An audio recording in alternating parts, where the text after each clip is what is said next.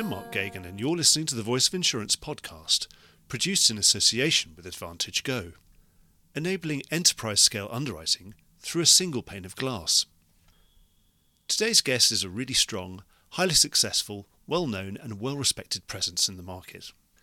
He's someone great to know because he knows almost everyone, including the most powerful capital providers behind the scenes. He's a real broker's broker, with a career spanning 45 years, culminating as CEO of Willis Re. And he has all the broker's charm and craft accumulated over that period.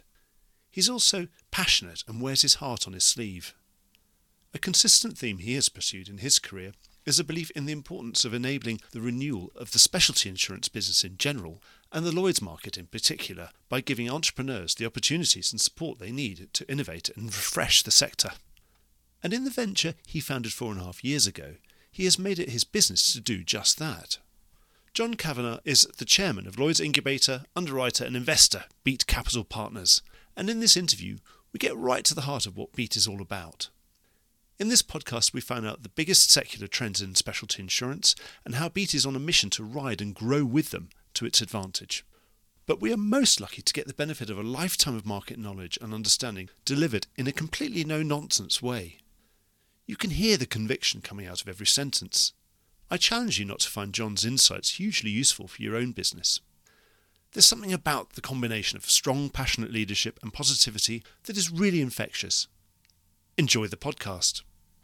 Hi, I'm Rick J. Lindsay, Chairman and CEO of Claims Direct Access, otherwise known as CDA. We all read about the claims nightmares in the United States of America, social inflation, nuclear verdicts, and the sky is falling. Hardly a day goes by without the news of reserve strengthening at major carriers. However, it's not all bad news. In the United States of America, we have the best legal system in the world, which allows you to fight frivolous claims and litigation and come out on top. In this kind of environment, you must get smarter about how you handle your claims and who your partners are. You have to move fast and be robust. CDA has been handling claims for over 40 years nationwide and has a team of 46 claims professionals, including 12 highly skilled attorneys and litigators. We have handled cases for major Lloyd syndicates since 1994, as well as US based major carriers, and have closed over 70,000 claims since 1994 nationwide. Not settling frivolous litigations is a must. CDA Claim Service means going the extra mile, handling claims quickly and vigorously with a proactive approach.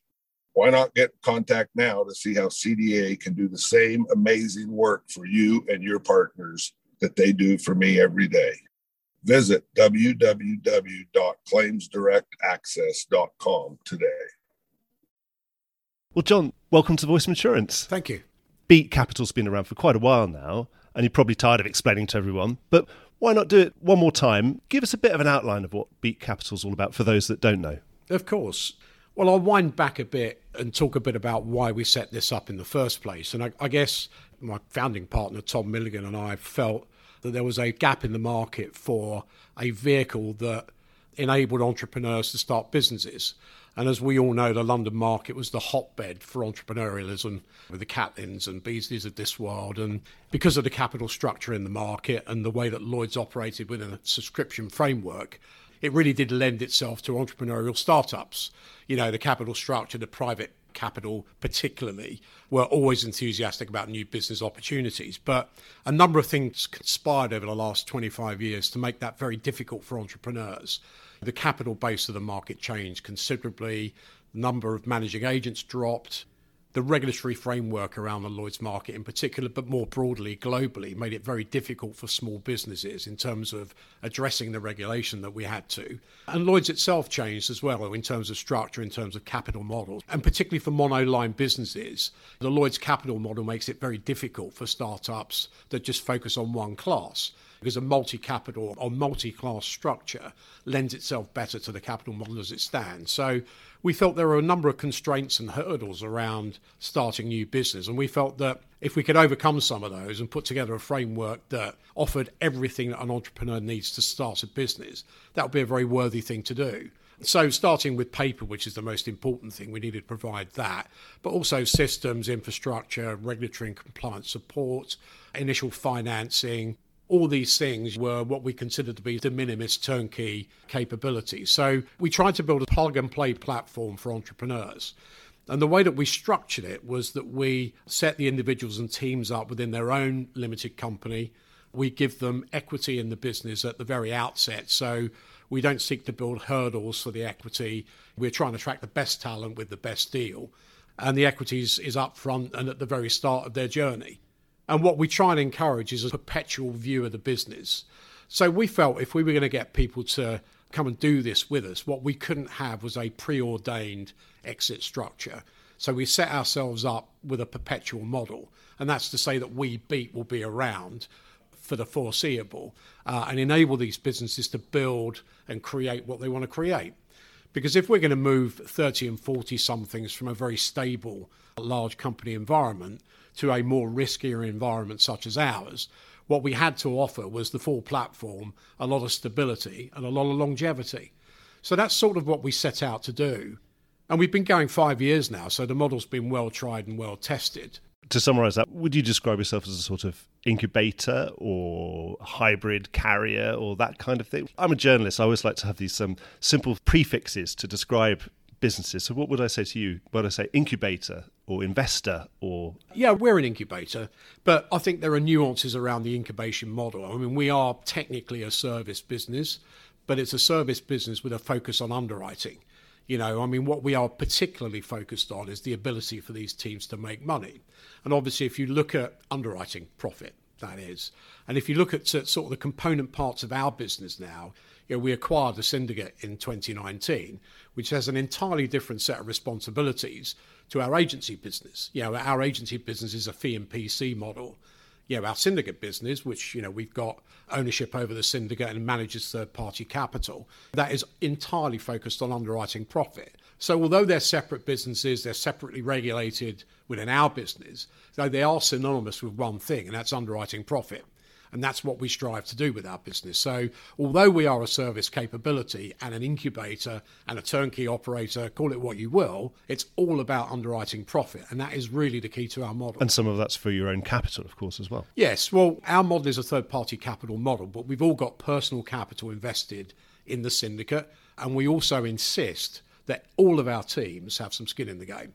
And we do that synthetically if they don't have the capability to be a Lloyd's name or we do it through a Lloyd's vehicle. That's kind of old school, isn't it? In the way that the old underwriters always used to have their own line on the syndicate. Yeah, it is old school, but we think it's sort of fundamental, you know, and, and at least we can look our capital providers in the eye and say that you know, if we're winning, you're winning, and if we're losing, you're losing. We all do it together. And I suppose with that regulated entity, there's still some residual capital that has to be beat capital's capital in those syndicates. Yes. So beat per se doesn't have any capital behind the syndicate. So we felt it was very important for us to retain our sort of agency model versus a balance sheet model. So we are principally an agency business that has a syndicate where underwriting profit is fundamental, and that comes under a very different management regime. My partner Tom, you know, is very much focused on underwriting. I will be positively dangerous with a stamp in my hand, so you know, I focus on the agency side of the house. And that's the way we run the business. So we take both sides of the equation very seriously. We see them as being completely synonymous and joined at the hip. And in terms of size, in GWP, the beginning of 2021 is around $500 million yeah. of GWP. Obviously, that was over a year ago, probably been quite a lot of growth since then. What's that up to now, and what are you projecting? What's the budget for 22? I think we're probably going to end 21 around about 530, 540 million. And we're probably going to be anywhere between six and 700 million for 22. And the reason I'm slightly hesitant to put a definite number on that is that we've opened up in the USA and we're sort of relatively fledgling there. We're just building out our model, but we have every expectation that that will take off and enhance our growth for the whole group.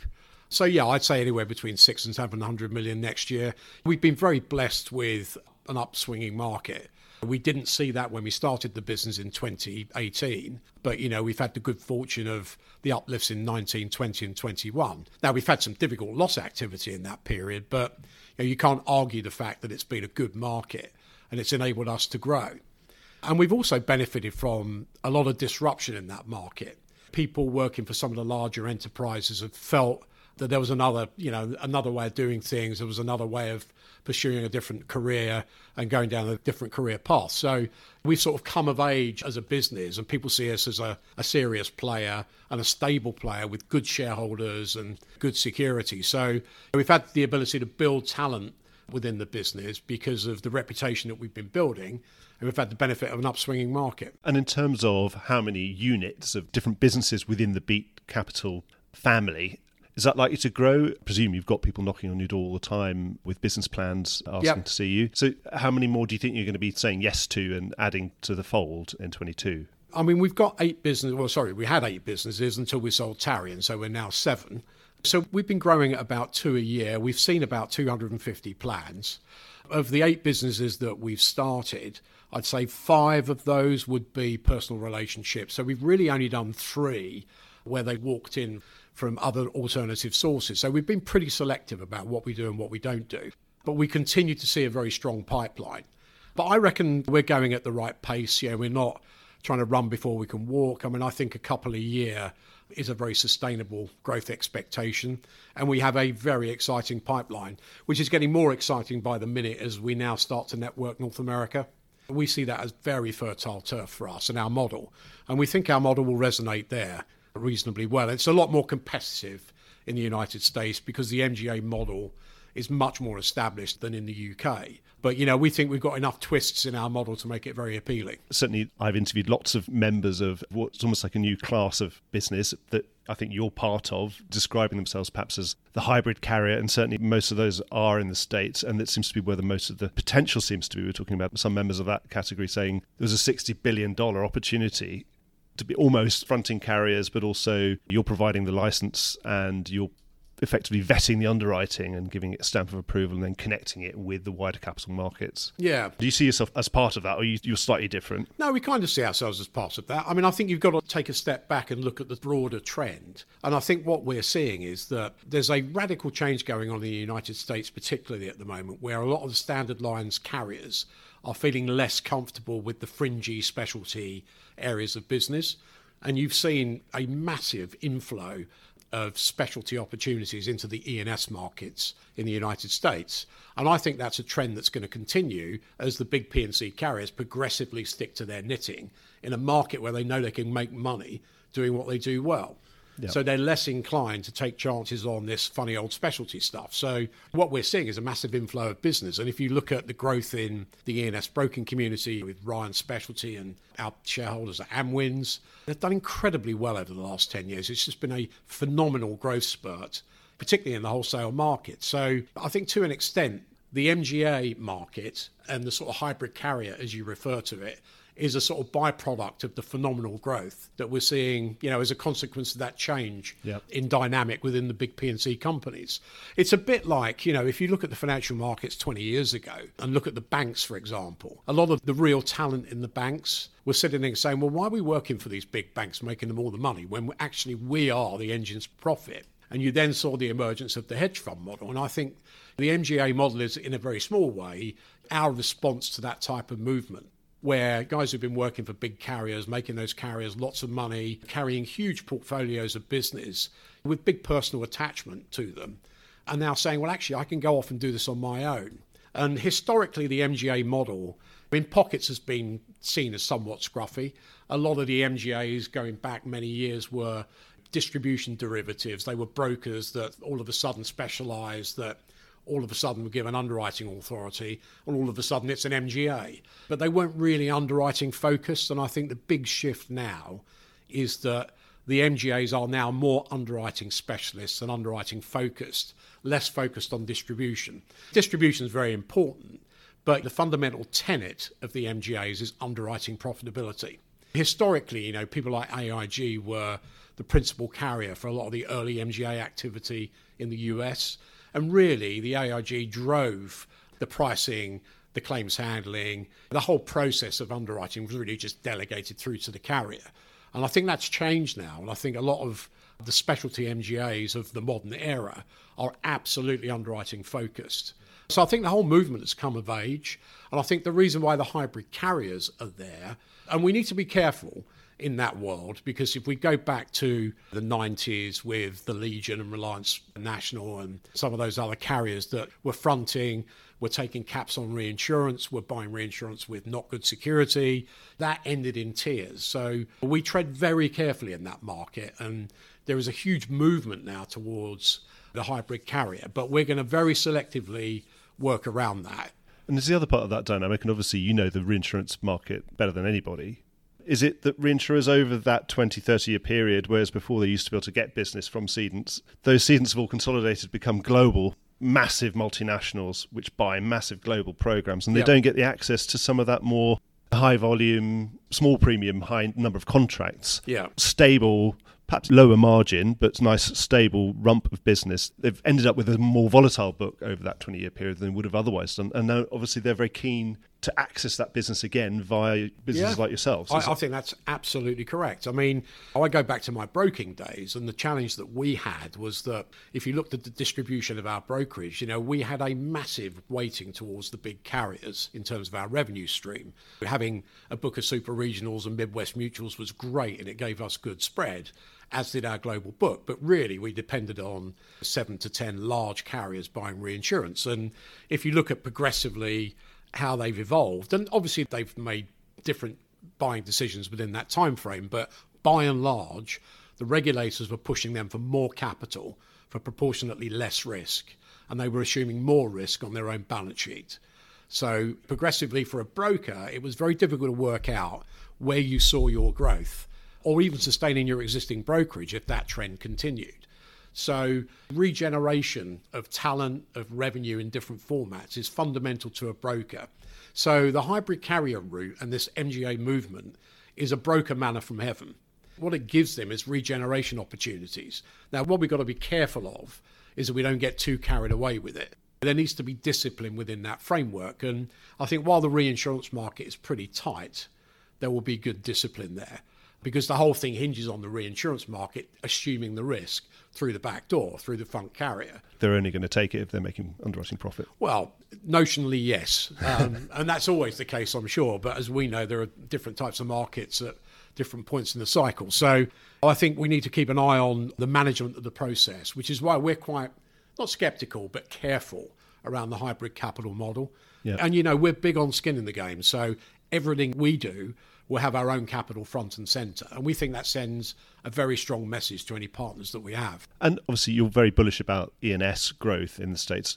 Is that cyclical? Because obviously, it's the sort of thing that in a harder market, the admitted carriers dump all that slightly weird and wonderful stuff that they loaded up on in the soft market. And then, you know, as the market softens again, they're saying it's not going to happen right now, but in two or three years' time, we could see it happening. Will it start to come back again? And then at that moment, would you ever consider looking at an admitted distribution if that were to happen? I mean, business, I think inevitably, when the market changes, maybe softens, then the P&C carriers might look towards taking more back that would be notionally specialty into their own portfolio, and that will always happen. But proportionately less goes back every time. So if I look at the last three or four hard markets, there's been a huge flopping out of specialty business into the E&S market, and it's been a drift back of less significance when the market softens. So I think it every time we have a market like this, less of it goes back to the admitted carriers. So yes, it will always happen, but I don't see that as stemming the tide of growth in the specialty markets. It's a big secular trend. And is it also that obviously the nature of risk is that you know we've got things like cyber didn't exist the last when we were talking about reliance you know that yeah. no one bought cyber then yeah yeah yeah um, so you know the nature of new risk is that it's specialty by definition, is it? Yeah, yeah, uh, yeah, without a doubt. And yeah, we like making markets in businesses like cyber. In fact, we did. That's what the specialty markets are all about. Whether any of that will flop back into the admitted market remains to be seen. I doubt it somehow. What about your philosophy when you're being approached by an underwriter? Are you looking strategically to say, oh, great, you're in one of these high growth classes, or you're dealing with very high growth, or you're serving high growth sectors of the economy, like the sharing economy, or yeah. one of those things? Or do you just look for a good underwriter with a good track record and you wouldn't mind if they were in something really kind of, you know, let's say boring and less sexy mm-hmm. and more traditional? Is it the person or is it the idea? It's the person yeah, we're class agnostic, really. Obviously, we've got eight businesses now, so we've got some degree of crossover, and, and there are things that we would focus on now more than others. But yeah, what we're really interested in is the talent. So, what we want to see is somebody that has a track record of underwriting profitability, that has the ability to maintain cross cyclical underwriting profitability, that has the culture that fits with us. And that's really important because, as you know, underwriting talent varies and attitudes around risk vary. What we want to see are people that have a model based view of risk, have a very technical view of pricing, have a complete understanding of their aggregation, understand their systemic exposure, and are committed to upgrading that technology as risk changes. And that's what we're looking for. We're looking for people that have the heft to move 30 to 50 million pounds of income within three to five years because we're a small business and we want to keep the partnership group within the centre of our business active and able to manage what we've got. So we're looking for bigger deals. So you're not something like the Lloyd's Lab. You're not an incubator in that sense that you're a sort of venture capitalist or anything. We, you, could we could be, but that's not really our model. I wouldn't write that off. A lot of people say to us, "You're not really an ideas-based business. You know, you're looking at old school risk opportunities," and that would probably be right. But what I would challenge is the fact that we wouldn't do something in the tech area if it made sense. Often we see the tech opportunities either far too late or far too early and they just don't really fit with us, or certainly the ones that we've seen so far haven't. But that's not to say that they won't. We came close to doing something actually in Australia that really did fit with us. Didn't come off, unfortunately, but we are absolutely open to looking at those types of deals. But what we're really after is proven talent with a track record on business that we understand, on business that we can quantify, and individuals that have the culture that fits with us and have the ability to run a business because what we're asking them to do is to be the CEO of their own firm. And a lot of these guys and girls are coming from big companies where they've never really managed the business. They've managed the division of a big firm. Things just magically happen. Yeah, you know, cash flow. What's that? you know, um, you know. So there's there's an education process that everybody's been through on our existing platform of learning how to run a business. And, and obviously, we've all run businesses of varying size, startups, large brokers, whatever. And I think we can be of real help to them. And that's really part of our offering. Aside from the hard stuff being the paper and the finance and the platform, the soft stuff, the help with running their business, the working with them to buy reinsurance and, and just build out a platform that they'll be proud of is really part of what we do. Within your business model, what's that optimal mix of underwriting for your own capital, the underwriting for your own account, and underwriting on behalf of others? Yep. What's the optimal mix? It sounds like you have enough skin in the game to keep the third party capital provider happy, yeah. and that's it. Would it be fair to say if you could retain less, you would? No, not necessarily. No. no so, well, again, I'll, I'll step back and, and, answer that in a roundabout way. So, we bought a syndicate in 2019 that had an existing supply of capital. It was a cat syndicate called ICAT, and as you might expect, it did what it said on the tin. It wrote a cat insurance business and did it very well. It was a top quartile syndicate when we took it over. Uh, we knew it had losses on 2017, 2018. Unfortunately, 2019 20 have proven very tricky. The Achilles heel for a cat insurance business of that nature is frequency of cat. And that's exactly what we've had. So we had a problem with that, but we've non renewed it. No disrespect to ICAT, they're a fine business, but that's not what we're about. So we've replaced that with Beat Business. So, of the seven or eight, now seven businesses that we have, the sort of principal focal point for capital supply for that is our syndicate 4242. And Lloyd's have been fantastically supportive of that transition. So, what we then set out to do was build capital behind that that we could see as buying into our model, buying into our vision, and buying longevity of capital support. So, we went through a process in the summer of last year through Evercore, our banker. We met with 20 odd investment groups. We got down to, well, we had seven firm bids. We got down to two potential partners, and we selected Bain Capital. And we're very glad that we did. They're a fantastic partner.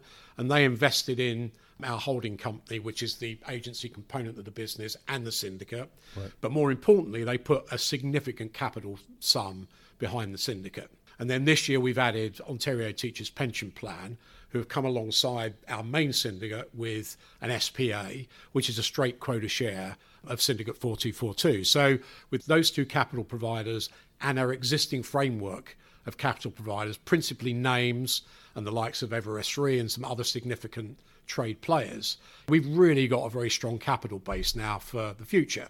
And we've got lots of scope for growth. So our capital position is secure. That's very important to us. And, and what we want to do is use Syndicate 4242 as the centerpiece for all of our risk taking. So proportionately, it takes about 65% of our risk right now, that and the SPA. And the other 35 is placed with consortiums in Lloyd's.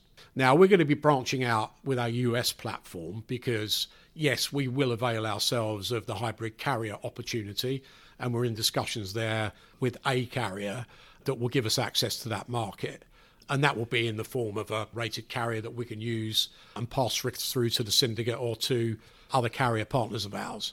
So we'll get more width out of our US venture because at the moment it's really just the Lloyd Syndicate that is our capital vehicle and our partners alongside us. So it's more flexible than that. It's not just having enough skin in the game to get the third party person happy. Yeah. It's more than that. You are happy to write for your own account, particularly, oh, yeah. presumably in this market. You mentioned the market. Is the market helping or hindering you? Oh, it's helping us. Yeah, of course. We hadn't gambled on. Uh, when we set this up, it was a pretty ugly market, actually, and we set our stall out in very modest terms. But when we acquired the syndicate and had that transformer between risk and capital, it enabled us to accelerate our growth in what we could consider to be a very favourable market. Yeah, so I mean, I, I think timing is everything and the syndicate came our way at the right time. It would have been nice to have been able to start our own syndicate, but 2019 was not the market to do that from a Lloyd's perspective. They were cutting everybody back, and us coming along with a new syndicate just wasn't an option. So we had to work with something that was already there in the market. And that's exactly what we did. We've mentioned about the acquisition of Tarian by Corvus. Run us through that. Should somebody listen to this say, well, that's a kind of standard model, or is it just sort of occupational hazards of being in this business? When you get involved in a new unit and a new underwriting business, do you want them to be perpetual? Would you like them to stay forever? Or is there an intention to build them up to a certain size and then sell them off? No, there isn't an intention. There's no real plan one way or another. Is it sort no, of agnostic? No there, no, there most definitely is a plan. I mean, our plan is to offer a perpetual platform for these businesses. So as long as they want to stay with us, we'll be there. And we did not set up any preordained buyout or formulaic exit structures when we did this, not for ourselves or for the businesses that we start.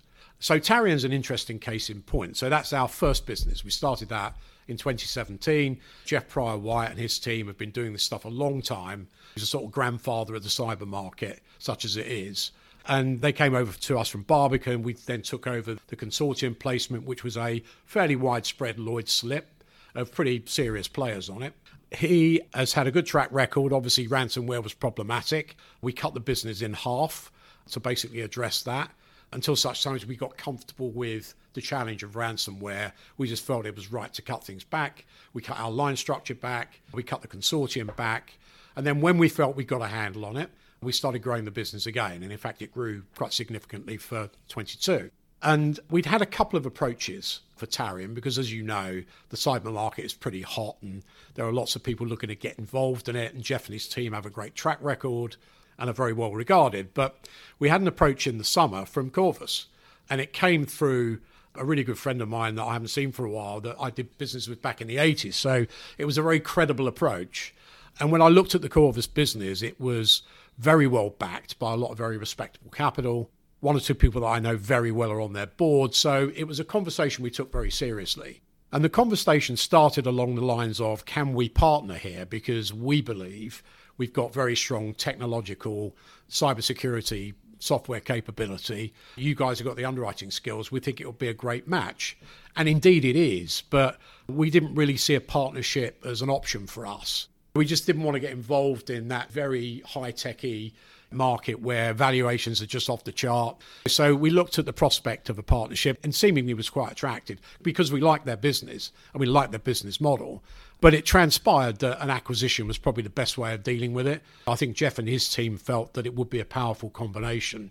And we, from an underwriting standpoint, continue to support the Tarian business through the syndicate and it's worked out very well for everybody. But that's a very unusual circumstance for us. And it was just one of those situations where we felt that the combination was a much stronger cyber business than if we'd have stayed independently of each other. What Corvus was looking for was an international platform and a very strong underwriting team. What we lacked was that massive investment capability in cyber software. So we think it's a pretty good marriage and it's an unusual circumstance for us. So our business model hasn't changed. It doesn't connote any shift in our view at all that we are a perpetual business would you be looking to carry on backing them with capital, underwriting capital, long, long term if it's not under your control? So uh, we'll see where the business heads. So, you know, we had a plan agreed for 2022. We discussed it with Lloyds when this became apparent that the deal was going to be done and we're going to stay with it for 22 and we'll see where we go from there. I mean, as you know, it's difficult to plan ahead within the Lloyd's framework beyond a year. So, from what you've just said, would it be right then to assume that you'd see yourself more with your businesses more likely to be buyers if they're perpetually Beat Capital family businesses? Are they more likely to be a buyer rather than a seller in your mind? Or always organic or not? No, I think where we sit at the moment, I think we'll stay organic. I think the subscription market that we operate in offers fantastic opportunity for rapid growth done properly. So why buy it if you can build it for nothing, in effect? Now, that's not to say we wouldn't buy businesses if they were strategically of value to us, because we've kept our business relatively capital light. So we don't have an investment pot as such. And we grandly style ourselves a, a venture capital business, but we're a venture capital business without cash in any volume. You know, we've got enough to start businesses to the extent that we need to, but we don't have a big pot of cash to invest, i.e., buy businesses. And you know, we think the market's pretty frothy at the moment as well. So it's a, probably a seller's market, not a buyer's market. What about Lloyd's? Obviously, you mentioned Lloyd's. It's a wonderful place, but it's also an eternal frustration to everybody. Lots of other players in this market and entrepreneurial players and famous entrepreneurial players have been developing their London businesses outside Lloyd's and doing pretty well. I had a very good interview recently with Patrick Tiernan. He's saying, you know, they've gone into a new phase of trying to make things easier for the good players. We've come out of this remedial phase where they've been battering everybody, and the prize probably was just to be left alone if you were in top quartile. Yeah. There's no one to say, actually, top quartile, we're not going to leave you alone. We want to actively try and help you. Do you think that Lloyd's is doing enough to make it itself an attractive long term entrepreneurial home because obviously we've seen the success of people doing stuff outside Lloyd's. Yeah. So, as you know, I'm probably one of Lloyd's biggest advocates. I've been very vocally. Yeah, but you're a big member of the community, but you've never been afraid to speak at conferences and, and no, criticise Lloyd's. And I'll continue to. No, I, I will do that where I think it's warranted. But I am its biggest fan, I think. And I don't say that frivolously. I believe that the platform that Lloyd's offers it's probably the only platform we could have built our business on actually in the manner that we have because you're buying into an A plus rating, you're buying into a subscription structure, you're buying into a lot of familiarity. The policy sells all the way around the world, and we forget their fundamentals are very strong. The licensing fundamentals, the rating, the central fund, the infrastructure, the history, all of that. And the leverage on capital. And the leverage on capital, which yeah. you can't underestimate. So, you know, it really is a fantastic platform and you can't knock it. Well, I don't want to knock it and you know we wouldn't have gone anywhere else really. Now, are there shortcomings around the platform? Of course there are. But you know, if you look at it from our perspective, we bought a syndicate or we bought the rights to trade a syndicate. Mean, you never really own a syndicate at you buy the rights to trade it because this is managed by a third-party managing agent. 4242. So we bought the rights to trade the syndicate. It was 145 million pounds of cat business, and it's now 300 million pounds of Beat business. So we've had a half a billion pound turnaround, really, of revenue through that syndicate. Lloyd's have been supportive to the end. We've now ended up with a Beat syndicate of our business on that platform that we took over only three years ago. There aren't too many places you can do that with that sort of nimbleness and flexibility and leverage on capital. So we've improved our leverage massively because we were a cat syndicate and now we're not. So the capital ratios have massively improved and our capital providers are happy. And obviously, we've had some issues with some of the, the ICAT activity on the losses. So, yeah, our numbers have not been great in terms of some of the stuff we inherited, but we will fix it and the syndicate will be profitable. But in terms of what they've allowed us to do from a, manage- a central management standpoint is great. Yeah, we can't complain. Now, would we like more growth? Of course we would. And I think that's one of the big challenges that I think they've had such a remediation job to do in the bottom half of the market and obviously, that's been overlaid in the last two or three years with COVID, with the big cancellation abandonment issues that we've had, the cat losses in 17, 18, 19, 20, and 21. So, five years of cat frequency, lots of climate change issues that are now popping up. We've had the ransomware scenario. So, there's been lots of challenges despite the upswinging market. And you have to understand the challenge they've got with their own regulator from a rating standpoint. And you have to be sympathetic with that. And you're always going to have to expect that those syndicates that have been consistently profitable will get a lot more flexibility than those that aren't. I guess we roll with the punches there. That's all part of living in the community. But you can't knock the platform. I can't. John, I think I've come to the end of all my questions. Looks like you're incredibly busy. We should be looking for more announcements of new Beat Capital investments coming on stream sometime this year, I presume. And your existing companies opening up in, sounds like in America, in North America particularly, and other places. But otherwise, thanks so much for speaking to the Voice of Insurance. No, thank you, Mark. Nice to see you. Well, I hope you enjoyed today's episode. If you did, don't forget to subscribe or leave a like or a review or recommendation on whatever podcast platform you used to access this program. These really help get the word out. Before we go, just a quick reminder that advertising slots are available here and in other places in the Voice of Insurance podcasts. Podcasting is the fastest growing medium and attracts a high quality audience of key decision makers. It's also an intimate medium where you, the listener, are right in the room with me and the interview subjects. Needless to say, that means it's a great way of getting your message out directly to an audience because you know you've got their full attention. It's also very cost effective. So get in touch with Mark at thevoiceofinsurance.com to find out how you could be speaking directly to the industry. The Voice of Insurance is produced in association with Advantage Go. Voice of Insurance is produced by me, Mark Geoghegan. Music was written by Anna Geoghegan and produced by Carlos Geoghegan. Check out more podcasts and written comment pieces at www.thevoiceofinsurance.com.